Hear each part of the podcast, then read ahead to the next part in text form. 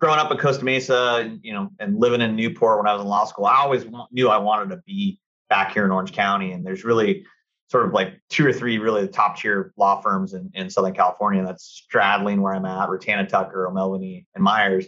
And quite frankly, you know, coming out of Loyola, Loyola is sort of a, a third tier law school to SC, UCLA, et cetera. And there's not as many opportunities coming out of there as there are some other schools. But I got lucky. I mean, I, I only had, I think, like three or four job interviews as a you know graduating from law school, but I got offers from all three or four of those.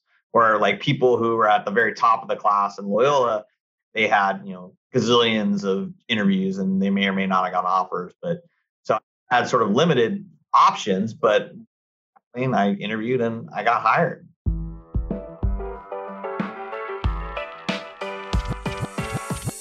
Welcome to the Edge of Excellence podcast. This show is for current and aspiring leaders that are dedicated to showing up every day in their lives with excellence. We break down the careers of those excelling so you can understand what is out there and how to rise up in every field you choose. Let's get the show on the road, shall we? Your host has spent his life promoting global entrepreneurship, helping 20 somethings find their passion, and working to help others achieve excellence. CEO of College Works, Matt Stewart. Welcome to the show. And I'm really hoping that you're sharing this with your friends because we're all about helping people find their careers. And there's lots of careers we're profiling, including lawyers. Our first ever lawyer on the show. We are talking to Brian Forbath today, the president of his law firm, Stradling Yocca Carlson and Rauth, one of the biggest, most prestigious law firms in Orange County, California. Brian is fluent in Spanish. He's going to talk about the little edge that that brings him. He's going to talk about excellence is being top in your field and the person people go to when they need help. He's lived a life of hard work and exemplified values constantly and consistently that helped him build a reputation that gets clients and keeps friends. He's going to talk about being nimble and observant. And my favorite, the need to be entrepreneurial if you're going into law school. Welcome to the edge of excellence.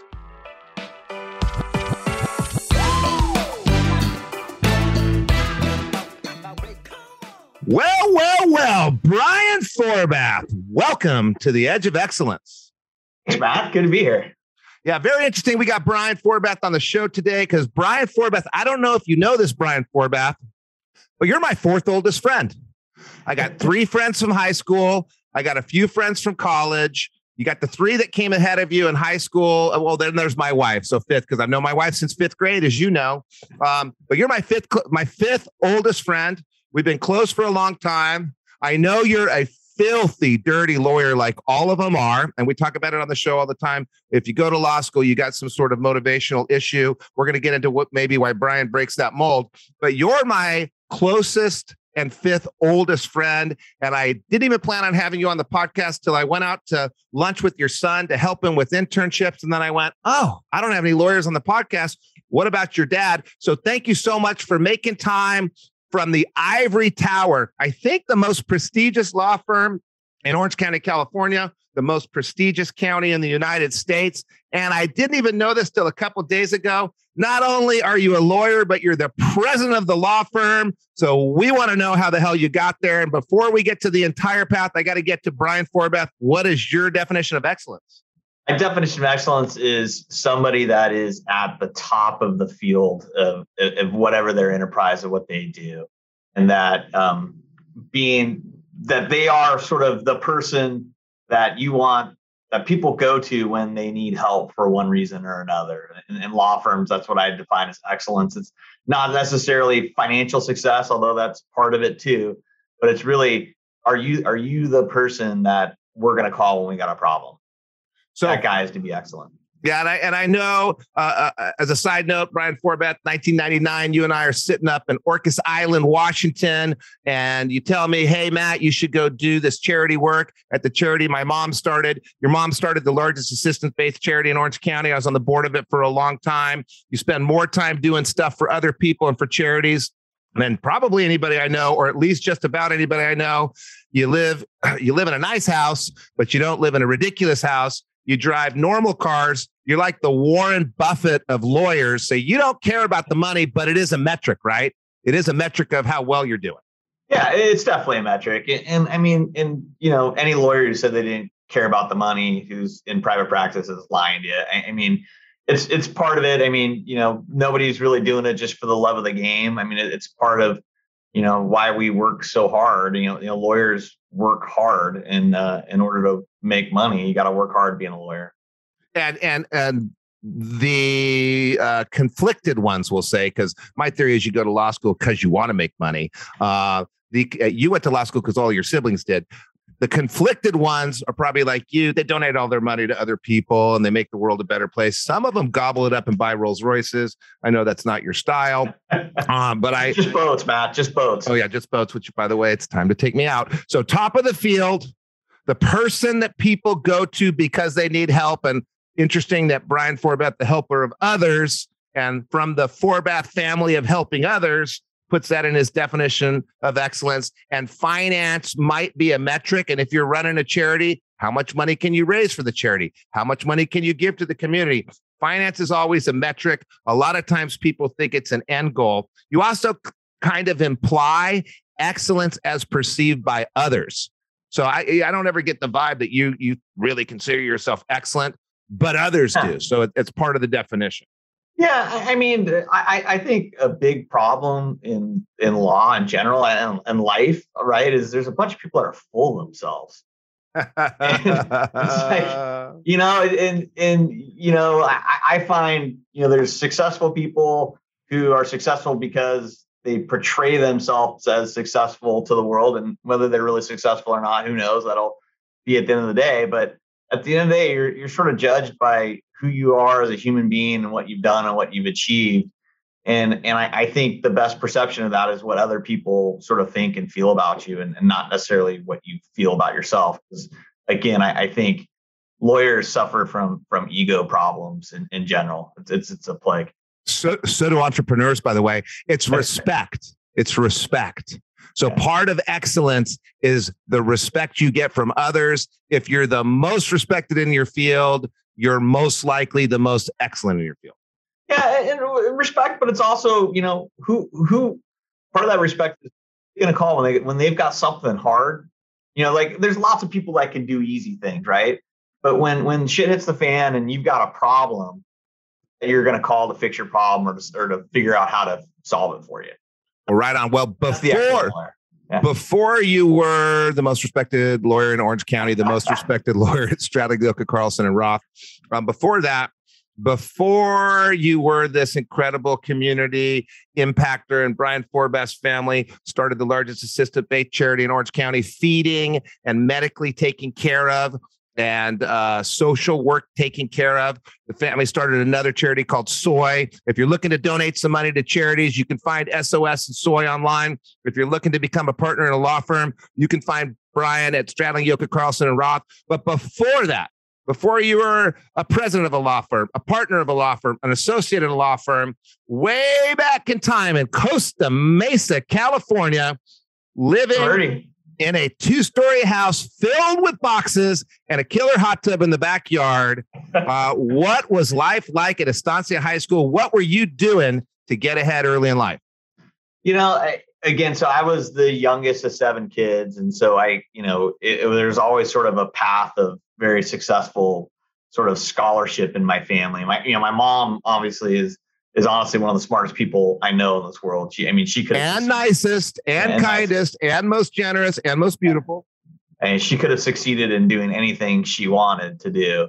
My dad was very smart too. So, you know, I, I had, um, you know, um, sister, two sisters that were valedictorians. I had uh, all my brothers and sisters before me went on to four-year colleges and achieved well. So it's, you know, I, I had sort of I don't know, in, sort of ingrained pressure that um, you know you got to sort of apply yourself in high school. L- luckily, I was smart enough in high school that at that point in time that you know I could sort of do well and, and do really well without really having to try all that hard. Um, that's sort of why I, I quit math senior year and had to become a lawyer. Okay. So you quit math in college and had to become a lawyer, but you're at Estancia High School. You and I was thinking about this the other day. I called my dad up and I said, uh, you know, I we keep getting all these head shrinkers, and I was sitting in my business group and we brought these head shrinkers in to talk about how to be better parents. And I'm sitting there, you know, first of all, I'm thinking, how the hell do you parent without all these resources? Because uh, I have all these people training me all the time. Second thing I was thinking was, God, I, I sucks to be my kid. Like how how much pressure is it? I came home to Jake and I'm like, dude, I got to talk to you. I mean, it must suck to be my son. He's like, yeah, it does. It does. He's cleaning his room. I'm like, yeah, you're going to find me if I don't clean your room. You're the worst. I said, no, that's not what I meant. Just the implied pressure. So you not only had it from your parents, you had it from all your siblings, this ingrained pressure. How did you turn that into, instead of debilitating and depressing, how did you turn that into motivating and exciting? Well, I think, you know, I was all, I, I think I was sort of blessed with sort of a work ethic, and and you know, um, you know, my family, you know, my dad was you know put seven kids through college. He was a he was an aerospace engineer. I think the most money he ever made before he retired was seventy grand a year. So, you know, raising seven kids and put all of them through college on that sort of salary didn't leave sort of lots of money sitting around for you know for the kids just to do whatever they want. So we always had jobs. You know, I, I started working renting pedal boats for my older brother when I was like 14.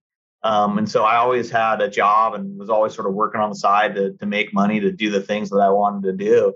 And, and I, I think that's important. And, and I think, you know, a lot of kids in, in Newport Beach where I live don't have to do that. Work is sort of an afterthought and they'd rather go party and have fun all the time. And, um, you know, I, I, wanted to do that in college, I mean, in high school, and I, I, did do a lot of that in high school. But at the same time, I had responsibilities. If, if I wanted to go out and have money to go out, I needed to go work and earn that on my own. And so that was, I think, a, a good part of that of my sort of ethos of, of growing up was the sort of this work um, ethic that was sort of instilled by my family. So you had your siblings that are crushing it, and it was kind of a I can do that too, not a oh man, I'll never measure up. Hey, if you're listening, if you're listening right now and you're on 1.5 speed because you know I talk too much, you can do it too. So you can choose to be depressed by the examples, or you can choose to be motivated, whether they're crushing it or not crushing it. You can do it too. So you decided to look at it with the eye of mentorship, look at it with the eye of I can do it too. Um, you were blessed with the need to work. And I had the same thing, but I kind of looked at it as, damn it, mom and dad, why aren't you spoiling me? Later on in life, it's like, thank God. So you're blessed with the work ethic and you've got respect for these people that are setting examples for you. So you're at Estancia High School. You must have just crushed it at Estancia High School to get into the greatest uh, university in California. That would be the University of Southern California, University of California, Santa Barbara, baby. Yep. Uh, the Harvard of the West, as my brother said on the podcast. Well, if anybody ever says they're the of, uh, they're really not that. I said, shut up, Jerome. Yeah, the Harvard of the West. And so you must have done well in high school. You did, played. Did some- we ever figure out if Jerome was really adopted or not? Um, I believe he was. Uh, and you, uh, you, you played sports in in uh, high school volleyball, right? Yeah, I played. I played basketball for two years, and then uh, realized that I can't jump or shoot, so I I stuck to playing volleyball. Which you um, also need to be able to jump in.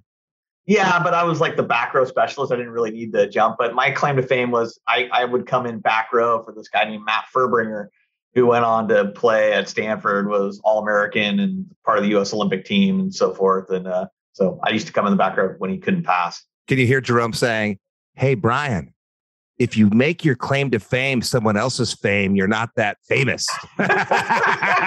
yeah, Jerome, he's famous now. Famous. I was not a very famous volleyball player. Let's put it that way. so you played volleyball just enough to get something on your transcript. Yeah. You got good grades. Um, you must have been doing a lot for the community because it's just it's so ingrained in your family. It carried into my family. Right. And, and, then you head off. And I remember when we were in college, I remember a lot of things. And I was trying to think of something I could tell your son the other day when I was too, sitting down with him, but I couldn't think of anything I could tell your son.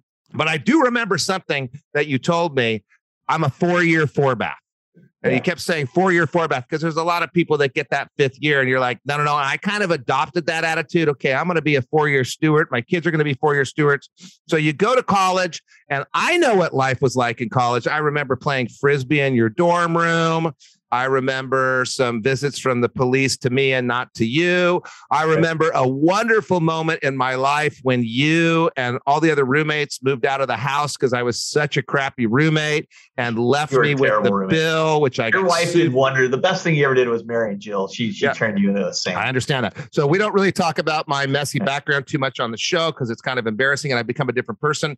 I remember your life in college, but why don't you tell us what was life like in college? You knew you wanted to be a lawyer. What were you doing in college to get ahead? Because I know you weren't working with me at College Works, busting your ass, working really hard. So you must have done something else. Yeah, no. So I, I was a history major. I always sort of that's what interested me and and you know allowed me. It was a good skill for being a lawyer because it really sort of taught you how to write. So you know, history major, and I thought it was pretty easy because all you do is write a paper to a quarter and take a midterm and a test, and it was sort of the same thing each time. So that was that was pretty straightforward and, and easy to do. I also, um, you know, took a lot of foreign languages. I always thought it was sort of important to learn Spanish. Um, I wasn't very good at it in school, but I, I stuck with it and I went, uh, lived abroad, went to school in Spain for a semester. I, I think that was one of the, the, better things I ever did in my life was to go study abroad, really get to learn sort of a, a different cult, a different perspective on life from how Americans sort of view ourselves and get sort of the European view of, of America. Opens your eyes a little bit. Um, and I always worked during the summer. I actually, I, I, tell people to this day, the best job I've ever had in my life was working on the Catalina Flyer every summer. Going to Catalina, uh, get four hours off every day on the island, four or five hours off every day on the island to go fart around, do whatever we want, go scuba diving, spearfishing, golfing, hanging out. And um, that was what funded, you know, all my fun in college and funded, you know, my travels around Europe and stuff. Again, you know, my parents didn't have a lot of money to be handing me to go do all that, and th- that's what's supported me um, and it was it was it was a really good gig. So I got to stop for a second. My son just pulled up in the last M6 competition convertible ever made because he's home from college and yeah. that's the car he had to drive yesterday. So I'm talking to Brian Forbath about working every summer. And I'm sitting in my mind, I'm thinking, God, my son hates that I make him work every summer. He, he, I think he thinks I'm just trying. He understands what I'm doing. He, he knows the whole vision and he knows that I'm not trying to spoil him and he just pulls up in my black on black on black M6 convertible at 20 years old. Anyway, back to you. So you're I, I, make my kid drive our old 2008 Toyota Sequoia. You're giving me a hard time about. Well, I, I, I eh, eh, and if you're listening, Zach, your dad's got enough money to buy you a new car. He won't, and I won't buy Jake one. But you need your dad to buy himself a better, better car so you can drive that when you're here. Back to you again, though, Brian. Little sister. Oh, uh, well, we're, we're not going to talk about that. Yeah. You're going to have some issues with her, I think. So uh, you're studying history, which I also studied. I took a dual major with poli sci because I wanted to be a lawyer and I knew I needed to write things. But yeah. if you want to be noticed, you have to do something different. So you take off to Spain, Seville, Spain, and you live there for a whole year. And in Valencia, Spain. Oh, Valencia. And I lived for for six months. For six for months in Valencia. Semester, yeah.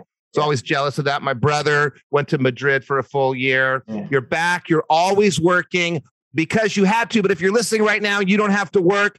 Do it anyway. Uh, renting out paddle boats sounds crappy. You get the communication skills. You have to. You get the work ethic. You get the time management. You move to the Catalina Flyer. Great job. You get on this great boat, motor across for a couple hours. You got to stay there while the people are hanging out on the island. You get a new group of people to come back. Were you getting paid while you're scuba diving and spearfishing? Yeah, I get, I get, I would get paid for the whole day, and, and that was the other thing. It was like I worked with. I was the only person there on the boat that was like in college. You know, at college at the time, everybody else was like not really going to school and stuff. But I, again, I was the only person that was like hustling to serve drinks and make tips and whatever, and like I'm not just going to sit around on my laurels and just collect a paycheck here. I might as well, I'm here. I might as well work and make more money doing it. So I always, I was always sort of busting my butt around and to make as much cash as I could during the job.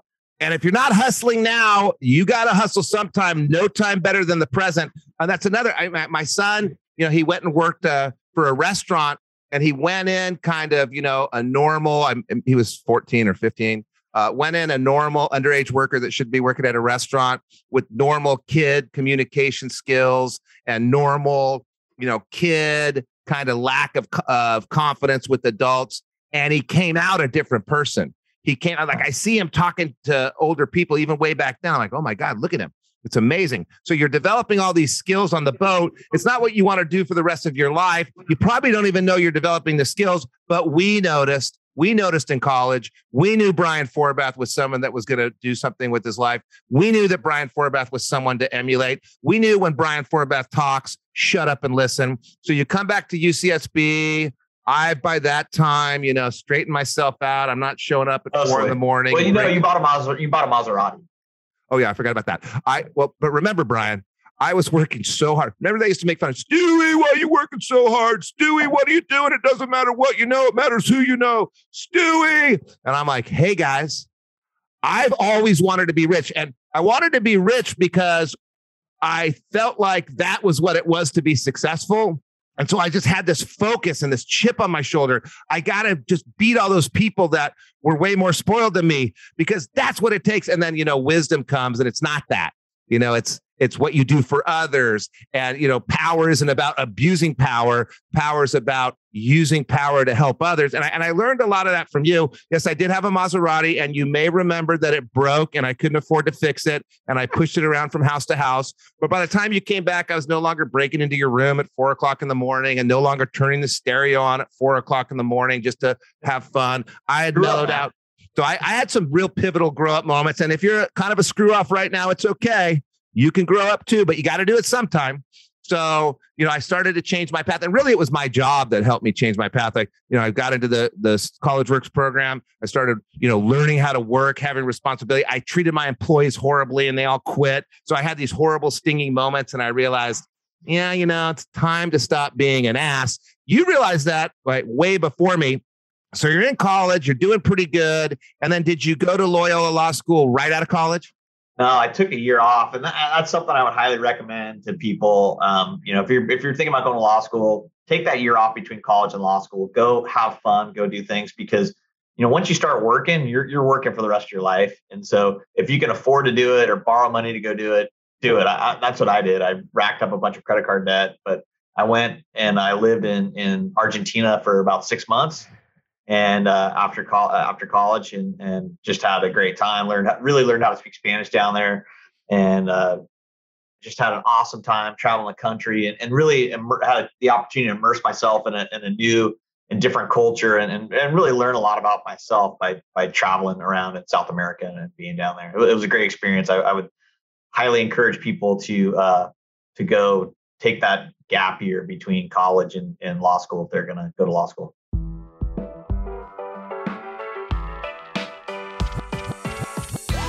Are you enjoying the show thus far? We go through so many resources and links with this podcast, it's tough to keep up. I get it. That's why Matt and the rest of the team put together the Edge of Excellence bundle. In it, you'll find different tools that relate to overarching themes and topics of the show. Things like DISC assessment tools, time management strategies and tactics, stress and anxiety management tools, exclusive videos and episodes from this podcast that is not released anywhere else, and so much more. The best part? As a valued listener of the show, you can access the Edge of Excellence bundle 100% for free of charge. That's right, for simply being awesome and tuning in.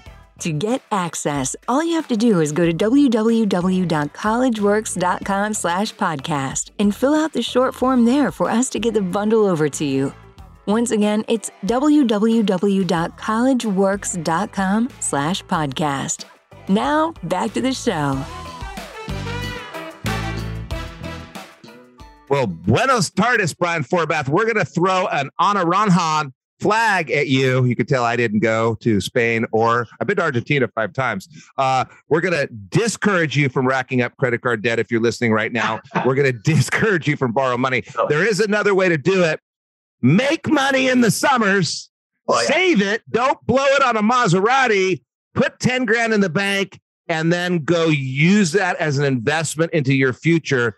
Don't borrow money. Brian's full of crap. You shouldn't do that. But you're down in Argentina. You, Go ahead. Well, I, I did. I, I worked all summer, save a bunch of money to go, but at the same time, I, I wasn't gonna like let my amount of money that I had stop me from this once in a lifetime opportunity to have a just a wonderful time in in South America. So I, I, again, I, I worked, I, I saved a bunch of money, but then I ended up using a bunch of credit cards to to finance the end of the trip. So it was worth it, every penny of it. And Jake Stewart, if you're listening to this, your mom suggested that you get a credit card. Do not get a credit card. Credit cards are the devil. My wife had 25 grand worth of credit card debt in 1997 when we got married. I had like 30 grand worth of credit card debt. We carried that debt for so long and paid so much interest. Live beneath your means, unlike I did. And Brian's lived beneath his means his entire life, except for that year. So this is a bad example. Yeah. I always, I've always lived between my uh, in my means. The only time I ever sort of spent money that I didn't have was really to to travel to to do sort of the, those once in a lifetime opportunity things that I didn't have money. And, and again, that was the only time after I graduated law school. You know, I knew I had a job. I knew I had income coming in. I didn't have any money at the time, and, and I borrowed a bunch of money to go travel Europe and do that at that point in time. But those are the only times I've got out over my skis in terms of in terms of borrowing money that I I didn't have. Okay, so you're living down in Buenos Aires, right? Yes. You're living down in Buenos Aires in an apartment above Lord Black's. And were you uh, doing your college applications from that location, your your grad school applications, or was that six months and you came back and settled down to business with the LSAT and, and grad school? I think I, uh, if I remember correctly, I, I had already sent my law school applications in before I went to South America, I, I believe, but I can't remember. Okay, front load it, front load it. You do your work first, your fun second. Yeah. So you're munching on empanadas, uh, cruising over yeah. to Uruguay to get some wine. Punta del Este. Punta del Este. Like the, the best beach resort South America in, in Uruguay. For all oh, the- oh, you're you're bringing me back. You're bringing me back to Argentina. I spent so much time there. I, I once went to Patagonia for 36 hours, and it took me 56 hours to get there and back, which is kind of done. I rode a motorcycle all the way through the Andes, or good chunks of it when I was down there. Okay. Well, that, well. By the way, if uh, you're associated with any of my organizations, please do not take a year off. We love you. Do it later in life. And by the way, I never got to do the study abroad. My brother did. You did. I never got to do six six months away. So I decided I was so pissed off. I missed this trip to Spain with my family because I was doing my college works thing. I decided I'm going to go to Europe every year for the rest of my life. And besides COVID, I've been to Europe every year for the rest of my life. Most of them paid by other organizations because I was giving a speech or running something. Um, so I figured it out. So if you're if you're not on that path or you miss that path, it's okay. Set a new goal, especially if you work in one of my organizations. We want to keep you around. So you're down there. You decide you're going to go to Loyola Law School. You come yeah. back to beautiful California. You get your law degree, and then you did something that most people don't do you went and started working for an organization and you've been working for the same organization ever since. How did you pick your law firm? How did how did you pick such a good fit? Yeah, you know, it, it's really sort of luck. I, I mean, really, I, I mean, I, you know, growing up in Costa Mesa, you know, and living in Newport when I was in law school, I always knew I wanted to be back here in Orange County. And there's really sort of like two or three really top tier law firms in, in Southern California that's Stradling where I'm at, Rutana Tucker, O'Melveny, and Myers.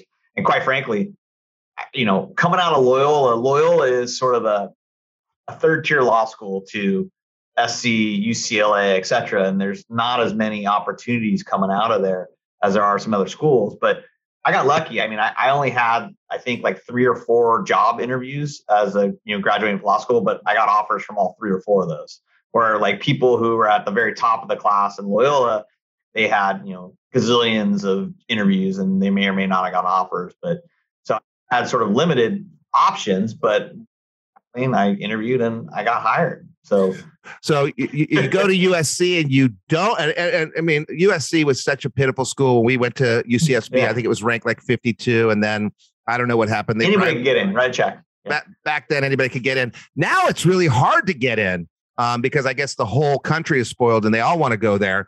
The the law school though was has always been very prestigious. UCLA law has always been prestigious. Loyola was like a third tier. How did you get the interviews? Was it because you went to Spain? Was it because you spoke Spanish? Was it your Argentina experience? What was it that got you in the door? Well, I mean, I, I did well at, at Loyola. I was like just outside of the top 10%, but like it's really like this there's this like fine line cutoff to Loyola. If you're in like the top 5%, you've got lots of opportunities at big firms. But if you're outside of that, then you're sort of scratching and fighting your way to get interviews. And, and again, I, I didn't get very many interviews, but I, I, luckily have a little bit of the gift of gab in, in, in terms of interviewing process. And again, there I don't I can't think of an interview I've had where I didn't get hired.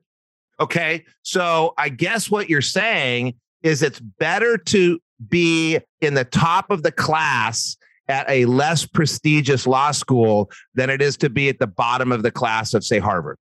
No, I, I think I, I, think it's better to be at Harvard or UCLA. SC gave me the Heisman. I didn't get in. UCLA didn't take me. Loyola was my best option I had. So, so you think if you would have gone to uh, USC or UCLA and you were in the 50th percentile, you still would have gotten the job? Yeah, I think I probably would have gotten better offers than I, than I, where I got where I'm. Okay, you, you want to go to in law. In law, you want to go to the best law school you can get into. And even if you're going to be the worst in that law school, you want to go to the best law school. Yep. Okay, well, this is very valuable for me. I did not know that. Yeah. All right. So uh, all of a sudden, you get into this law firm, and you didn't have the giant corner ocean view office. You probably had an inner, no window well, office. Well, this is what I was going to tell you, Matt, and and I, I, forget if you remember this or not, but you know, one of the things that I will tell, always tell people going to law is, is you got to be nimble and you got to be observant of where you think you can see opportunities. Um, I started off always wanting to be a litigator, going to court, and you know litigation. So I, I got hired to do that. I did that for about a year, and I realized it sucks. It's uh, you know, it's a tremendous amount of pressure. It's a huge grind. It's like writing a term paper, you know, three or four times a week. And you know, I'm a lot like you, Matt. I, I would never start those papers until the very last minute before they're due. And that's a miserable way to, to, to do things.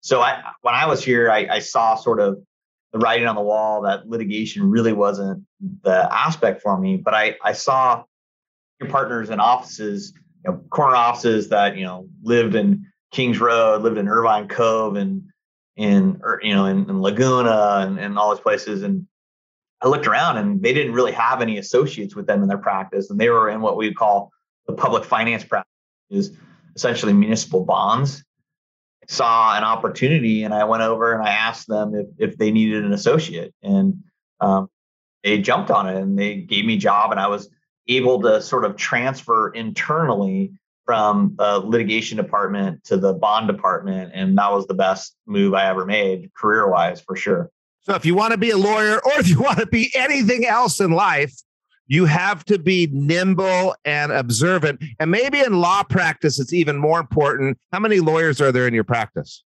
In my law firm, there's about 100 110 lawyers. In, in my practice group, we're about 35. Okay. So you're in a, in a firm with 110 lawyers. You got to make yourself noticed. So you're in the litigation department, and Brian's got the gift of gab, but a lot of time the litigators are gnarly, right? And so you, right yeah, you look around, you're like, you know, I'm not that gnarly. Like I'm thinking about that show. Uh, I just had to watch it, Yellowstone, when the female actress in Yellowstone is so gnarly. You're not gnarly like that, and you're looking around going, okay, I'm good at this. I'm at a, a prestigious firm. What opportunities? And you're looking into the distant future. And if you look at your life here, Brian, you know, you're kind of looking into the distant future when you're young. Uh, always uh, i wanted to be a lawyer all my life. You wanted to be a lawyer all your life. I changed because i didn't want to be a dirtbag. Uh, you changed and figured out how to not be a dirtbag in that dirty dirty practice. So you uh, i hope i'm not going to get in trouble with this but by the way i kind of i kind of mentioned this a lot. Well you're the president. Who cares? So uh, you uh, you're looking around and you say hey you know my skill set is you know you got many skills but where are the opportunities that are going to directly align with my skill set? If I look out 10, 15 years, where am I? And you really got to think this way where am I going to make the biggest impact on my company? Because guess what, Gen Z? The, it's not about what the world can do for you. It's about what you can do for the world. And the world is your family. What are you doing for your mom and dad? Your work. What are you doing for your company? The company's not going to come and say, Hey, guess what? Here's a wonderful thing for you. You're, and you knew this. And so you decide where am I going to make the biggest impact? And you see that there's a section that is missing people. So that's one thing. There's a, there's room for me. But the second thing, I can crush it in the municipality law practice. And so people know what uh, litigator. Go ahead. No, I was gonna say that's that's essentially what I what I saw, Matt. Is is I saw you know a bunch of guys that had super successful practices that were very well off, and there for whatever reason there wasn't like young people coming up in the ranks of that. And i think what happened was you know i i sort of graduated law school in the very early you know very early part of the tech you know early tech bubble sort of you know netscape and all these things were all happening these big ipos and so there was a big push that all the lawyers wanted to go into corporate practice get in on the ipos make a bunch of money get out and whatever. And i'll be honest with you the, the attrition on the corporate side was is tremendous. I mean i was one of I think eight associates that started, and within you know three years or four years, there was only two of us left.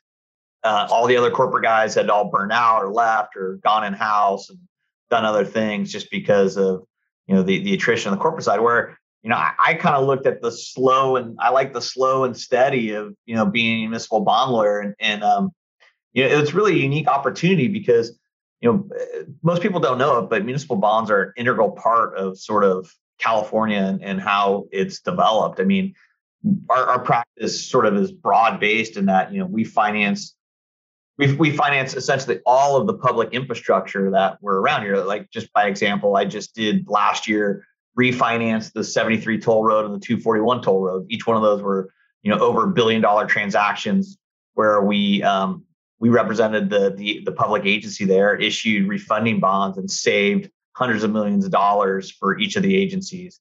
We also, you know, we form all of what we call the community facilities districts or Mello-Roos districts that finance all of the street, road, water, sewer improvements, all throughout Rancho Mission Viejo, Ladera, city of Irvine, and all over the place. And then we also represent, you know, a, a wide range of cities, counties, school districts, and financing schools, county facilities, city halls. And I financed the city hall in Newport that nobody likes.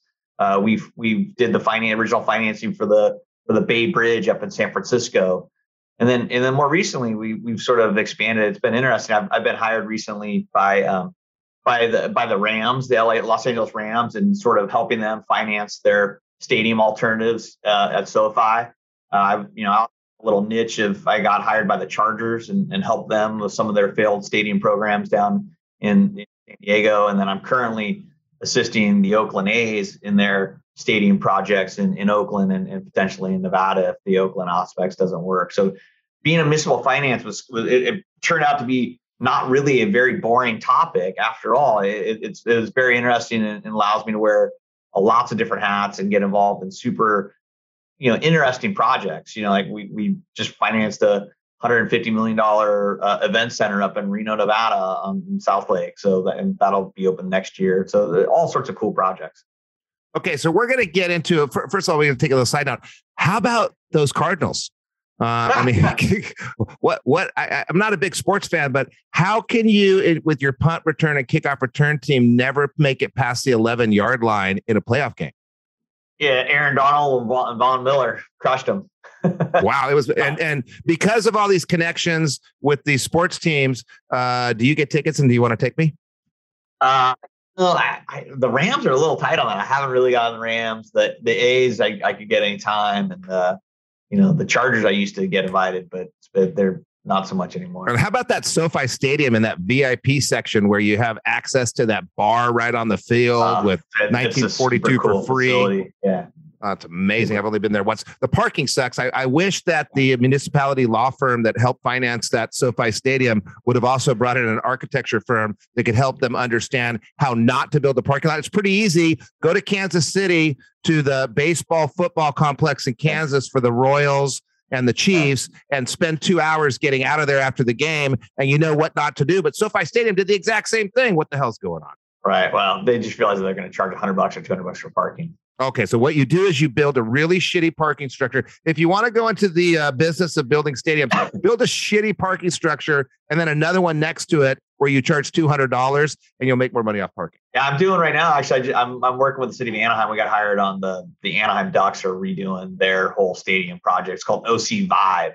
It's going to be a super cool project. It's going to be like LA, it's going to be like LA Live, but around the Honda Center. So they're they're building parking there, Matt. Four new parking garages. Well, and, and yeah. for for all those international listeners and listeners all over the country, I know you don't understand any of these cities or teams that Brian's talking about. It's all Southern California. But let's get back to what you do. So everybody knows what a trial lawyer does and a litigator does. We see it on TV, but that's like one or two percent of lawyers corporate lawyers. They do a whole lot of contracts. You have to have kind of a C personality type. If you don't know what a C is and you haven't done the DISC test, go to like episode four or five, listen to it, get a DISC test. Most lawyers are kind of in the in the perf- perfect paper production program, the four P's. It has to be perfect. It has to be you're writing a lot of stuff. And if you screw up one word, you're toast. So that's why you got to be a high C in that area. You're in municipality law. So, municipality law, kind of what do you do? We, we know you issue bonds, but we most people don't even know what that means. We know you somehow raise money for all these things that we're building, freeways and city halls and stadium parking. What what's your day to day? So what what we do is I represent either cities, counties, school districts, or special districts, or investment banks, Citigroup, Morgan Stanley, J.P. Morgan's, Stifel, uh, Nicolaus, and others. And and so what we do is we help public agencies raise money. Essentially, we help them borrow money by leveraging certain revenue streams they have, whether it be taxes, assessments, or rates and charges that you you know people pay on their bills from their homes. So we help um, develop and monetize streams of revenue to secure what we call municipal bonds that are sold by investment banks to the public and put in brokerage accounts around the world. A lot of times those bonds are what we call tax exempt. So if you own, Matt Stewart owns uh, $100,000 of bonds and it's a, a 5% interest, the $5,000 you earn each year on that interest is tax exempt. You pay no state or federal income tax on that. So it's a very sort of attractive way of people to diversify their portfolios. And, it, it, it, it's a cheap borrowing method for public agencies. So our job is as bond counsel, uh, was one of our roles. And there we will help structure the transaction and we will give the various legal opinions and tax advice that are required to issue tax exempt municipal securities. We also play a role, what we call disclosure counsel, and sometimes we do this as underwriters counsel, counsel to the investment bank, where we're in charge of drafting what we call the official statement or the prospectus. Prospectus. It's like a like a stock prospectus. The bonds are offered and sold to the public on, and those documents come with um, you know a lot of federal securities law considerations that have to take into, and take into consideration when drafting them. You have to disclose all material information, not omit to state any material facts needed to make the statements contained therein not misleading in connection with the offering of municipal securities. So our job is to is to help draft those documents and help to pull the transaction together and, and help uh, public agency clients or our investment bankers execute their transactions in an economical way and get paid to do it. Okay, so we're going to back up a little bit. You didn't mention Goldman Sachs, the greatest investment bank. Oh, Goldman Sachs too. We represent them. You know. Jill's cousin's the president of Goldman Sachs. I did not know that. How crazy is that? that? Yeah, yeah. And he did the college painting thing in a different company at the same time as me. And now I have an internship. Now I have a construction company. He's the president of Goldman Sachs. And you know, Joe Duran is the CEO of Goldman Sachs Wealth Management. Oh, no. Okay. And then you also didn't mention the greatest basketball team of all time, the Kings. Did you help finance their stadium, which was financed based on future parking revenue from turning their parking lots into 16 hour parking lots instead of eight hour parking lots? You know, I didn't, but one of my partners did. They were, he represents the county, city and county Sacramento, but I wasn't involved in that transaction. Okay. So we also, one of, one of my clients, uh, one of my partners also represented the Clark County, which is, you know, the county out in Las Vegas in, in connection with the Raiders stadium that was just, you know, open. Okay, so I know a lot about that building of the of the King Stadium, and I thought it was genius. So the stadium's located right by the Capitol. The Capitol's, the parking lots are used for eight hours a day. They say, hey, people don't want to pay taxes for the stadium. The owners didn't want to pay pay for the stadium. It's going to be whatever four hundred million dollars. And so they said, all right, we got all these parking lots. We're going to have things going 300 days a year. We're going to sell parking 300 days a year. Let's sell bonds on the future revenue of that parking. Yep. Which is a genius move. So when when we take down what you all do in your firm there, first of all, there's somebody or some group that has to identify the method of raising the money, like the parking method. That would be an analytical person. Is that in your firm? Yeah, you know, usually usually that comes to us. That's usually the investment bankers or, or the city itself that talks about the revenue stream. They'll sort of present the idea to us of here's the revenue stream, and then and then our job is to look at it and figure out how we can make the pledge or lien on those revenues sort of bulletproof that we can bond against it. Okay, so there's some genius out there or geniuses, and maybe they work in the investment banking firms, which have a lot of geniuses in them, and they're thinking of new and interesting ways to find money. That's not a municipality lawyer. Then there's someone, what? That, that, that's right. The, those are the investment bankers. That's Yeah, what they that- get paid to do. Yeah. And then that same group, so that's an analytical person, C score, probably an I and a D included.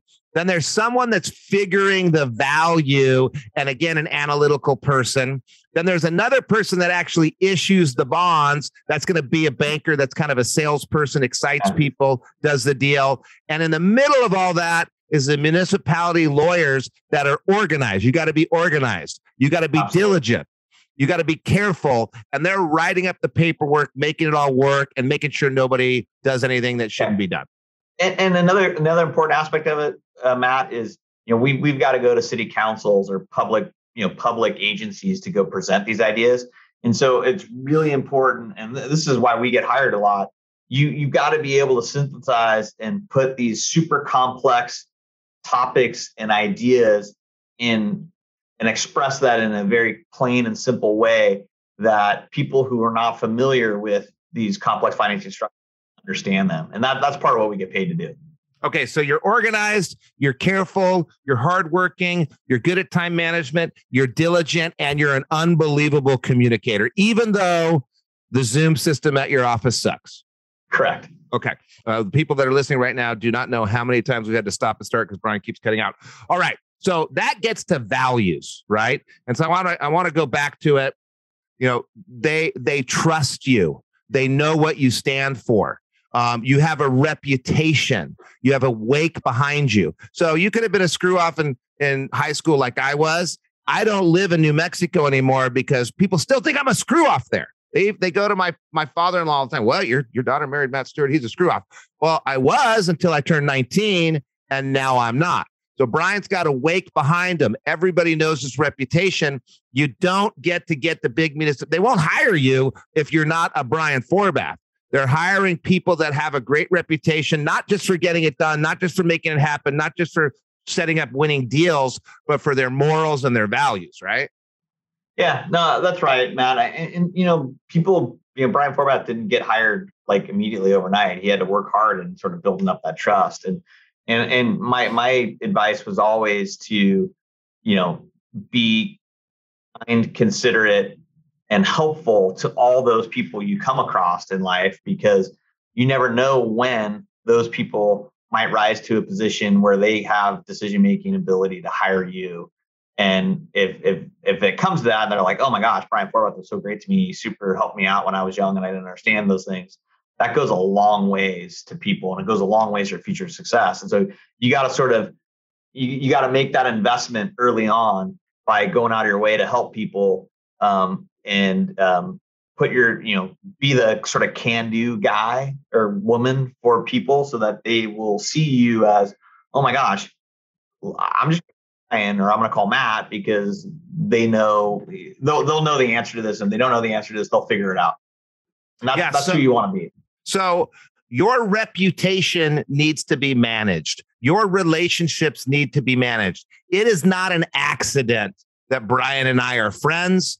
Brian calls me all the time, way more than I call him. You're really good. You're probably one of the best at this. My grandfather, I used to go to England, and my parent, my dad said to me when I was 12 years old, watch your grandfather. He's one of the best I've ever seen at maintaining relationships. I made a decision right then to maintain relationships, call people when they're down, check in when they're having a hard time, call them randomly. You're the master at calling people randomly. Make time for lunch, make time for hanging out. Don't forget your family at home, which sometimes I think, God, do I spend enough? Do I spend enough time with my family at home? Don't forget your family at home, but the relationships have to be managed and the reputation. I had a guy on this on the podcast who, you know, he got popped by the cops for doing something bad, and we had to stop in the middle and edit all that out of the podcast and he ended up just crushing it in life. So if you've screwed up and you're listening right now and you've done some bad things in the past, okay, stop. You can start over. Have a good next 75 years if you've had a bad few years. Brian was never really a screw off, um, but Brian and I were chugging beers in the streets of Isla Vista 30 years ago. And, you know, now, you know, we have these, these, you know, somewhat prestigious positions um, because we didn't keep chugging beers for the entire 30 years. We didn't keep kind of just having fun for the entire 30 years. We realized to manage our relationship, and we both know people who, you know, we don't trust and we don't call because they haven't done the things that Brian has done to build up his re- relationship and his reputation. So, uh, Brian, are you surprised at all by where you are now in life? Yeah, you know, I, I am, man. I mean, I feel fortunate and blessed in, in many things, but you know, I, I've always, I've always told, I always tell people, I always tell my, you know, my associates and younger partners here, I'll always bet on self. I think if you know, I you know, if you're confident that you can bet on yourself to succeed, I think you will succeed, and you got to have that attitude um, that you know you can be the person, you can be the guy, you can be the woman. You bet on self, and and you and you can win. Yeah, you told me. You told me when we were talking the other day that uh, you love to hire entrepreneurial lawyers. You said every lawyer that gets hired comes through your office before they get hired, and you're looking for entrepreneurial people, people that bet on themselves, people that make right. it happen, right? Yeah, that's what you need. It's like you know, there's a lot of lawyers out here in the world that just sort of want to take what what comes to them, but uh, you know i want to hire people that want to go out and get work that people want to go out and get do things in the community to make themselves visible and, and so forth. And you know to be successful as a lawyer you know you either you either have to be a subject matter expert or you've got to be a huge business developer. And you know and even better if you could do both.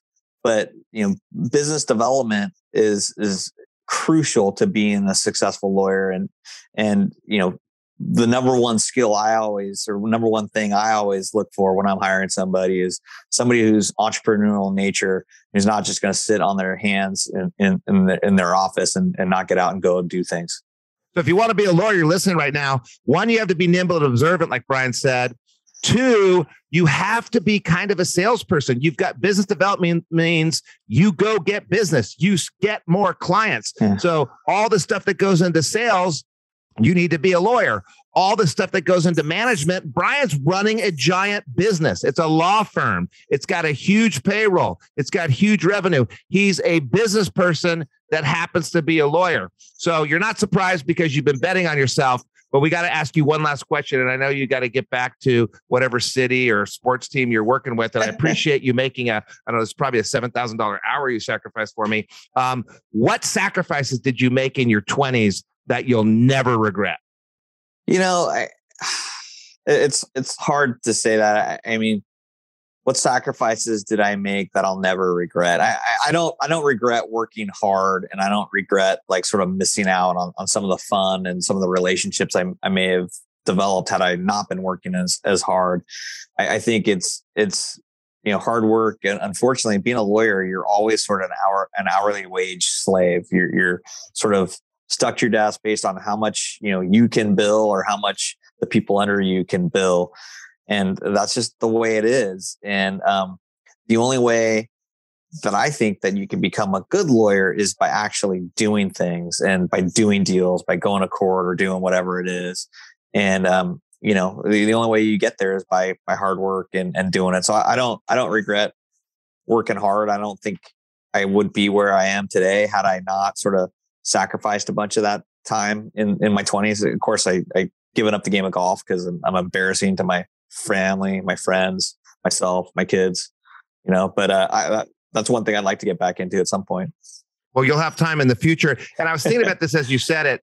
At the time, you and I regretted not going to some of the parties because we were doing other things. Yeah. At the time, you and I regretted having to go into our rooms and study while somebody else is going to the bar. It, it, it's short term. Short term pain brings long term gain. Short uh, short term pleasure usually and often brings long term pain. And I was thinking, you know, you and I are really good friends. We've been good friends forever. Uh, what would we be? Would we be good friends if I had just kept screwing off in college and never gone and done the stupid painting thing and worked my ass off? Would we be if you had just been screwing off? No, because respect is the most important thing. So you sacrifice a little fun now. And we know some people that just kept parting. We, you don't call them on the phone. I don't call them on the phone. You hang out and you work with people you respect. You make time for people you respect and you lift each other up as you move forward, right? Hey, Matt, I always would have loved you. I'd call you still to this day, even if you were still a fuck up. Uh, well, uh, uh, Zach, if you're listening, that's the first time your dad has ever used the F word. Um, and I want to tell you, I'm really glad you got rid of the fro. You look much more professional now that your hair's uh, high and tight.